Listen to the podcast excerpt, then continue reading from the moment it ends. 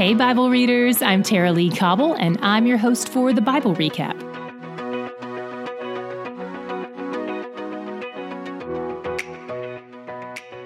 Today we started Ecclesiastes, which is part of the wisdom literature in Scripture, and tomorrow we'll finish it.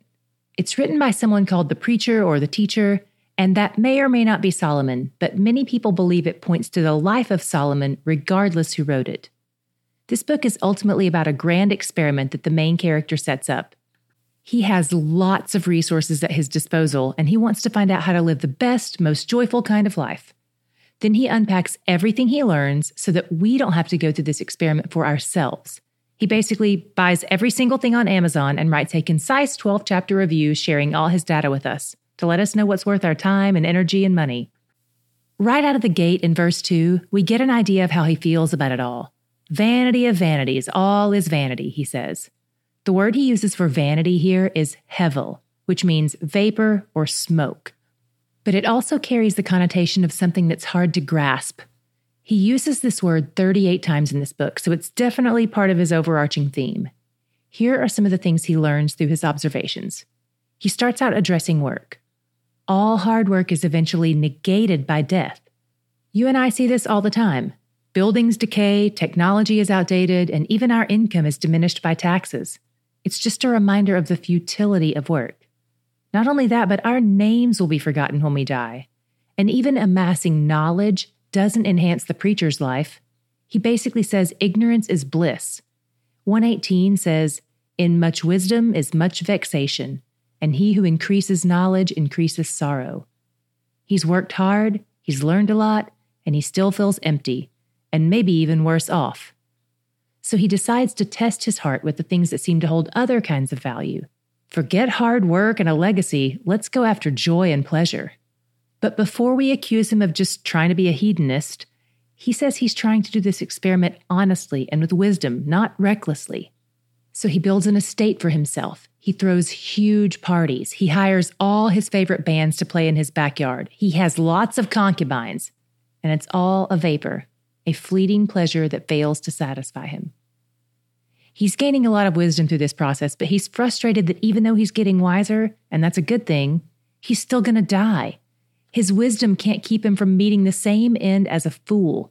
They're both going to die and lose everything they've amassed on earth. And he'll eventually lose even more than the fool because he has so much stuff to lose. Anything material he leaves behind will be handed off to someone else and they might not appreciate it. It seems so unfair to him. He decides that the best thing to do is just be in the moment and find contentment in working unto the Lord and trusting Him, not in trying to amass a fortune or a name for himself. In chapter 3, he lists out the various seasons most people encounter in their lives. There are 14 pairs of seasons, and we usually prefer one of the things in each pair a time to be born, a time to die, a time to mourn, and a time to dance, but God has appointed both things in each pair. Some people may have trouble with two of the things in this list. First, the phrase, a time to kill, might bother you. But remember, this is not suggesting murder. This is the nation state of Israel, and God has established laws about when the death penalty should be enacted. So there is, in fact, a time to kill in this scenario. But capital punishment in carrying out God's laws for their nation state is different than revenge. Second, the phrase, a time to hate, might bother you too. But God Himself hates sin and calls us to hate it as well. Romans 12 9 says, Abhor what is evil, hold fast to what is good. And you may remember from our reading in Proverbs 6 how Solomon listed out several things God hates. His hatred doesn't mean he isn't loving.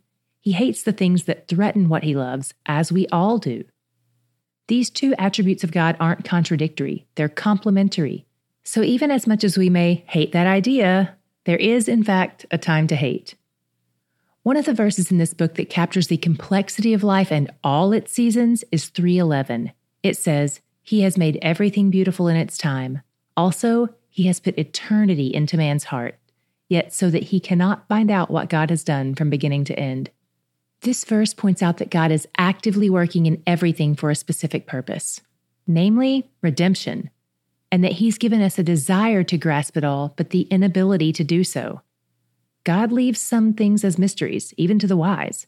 It's a reminder that we aren't God and it's also an incentive to trust Him with all the things we don't know. This is both comforting and humbling. In chapter 4, the preacher points out how a lot of our work ethic is actually driven by our need for control and superiority, and how that's not just pointless, but it's exhausting too. We're motivated by competition and jealousy and pride, but comparison is a terrible taskmaster. It never lets us rest. The teacher says there's more joy and wisdom in working together if we're going to be working and trying to find actual contentment in it, it's best not to go it alone, not to set ourselves up against each other, but to partner with each other instead.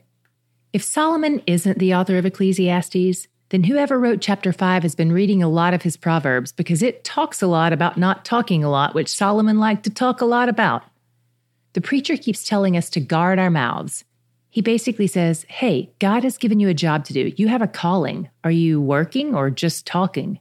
When talking is your calling, like mine, this is even more important. All my fellow career talkers out there, we don't get a pass. We have to double down on this wisdom. The preacher also shows us how greed wounds the greedy. And he points out that greed and striving to be rich is altogether different than enjoying what God has given you. If God has given you wealth and you can live with an open hand, not focused on it, then that's where real blessing is found. He says it this way in 5 19 through 20.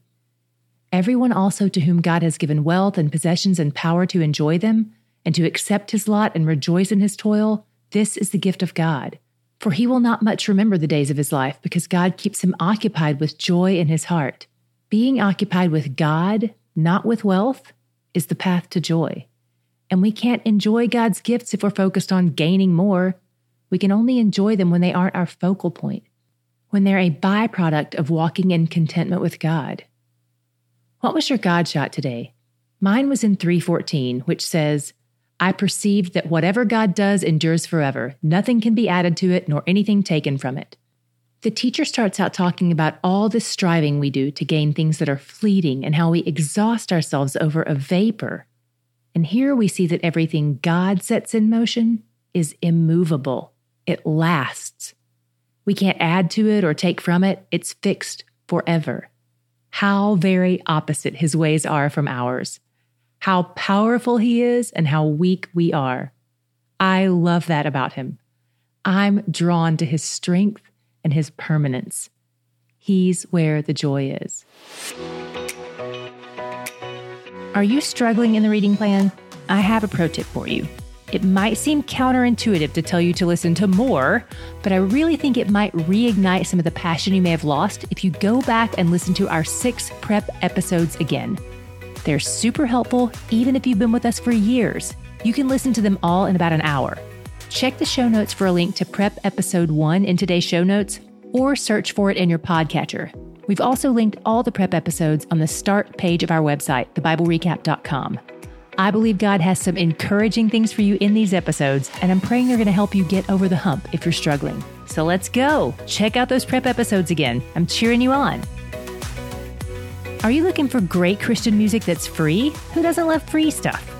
Way Nation has lots of free streams you can pick from, no matter which genre you prefer. They've got adult contemporary, hip hop and pop, rock and Spanish. To listen to any of those, text the word stream to 67101 or click the link in the show notes.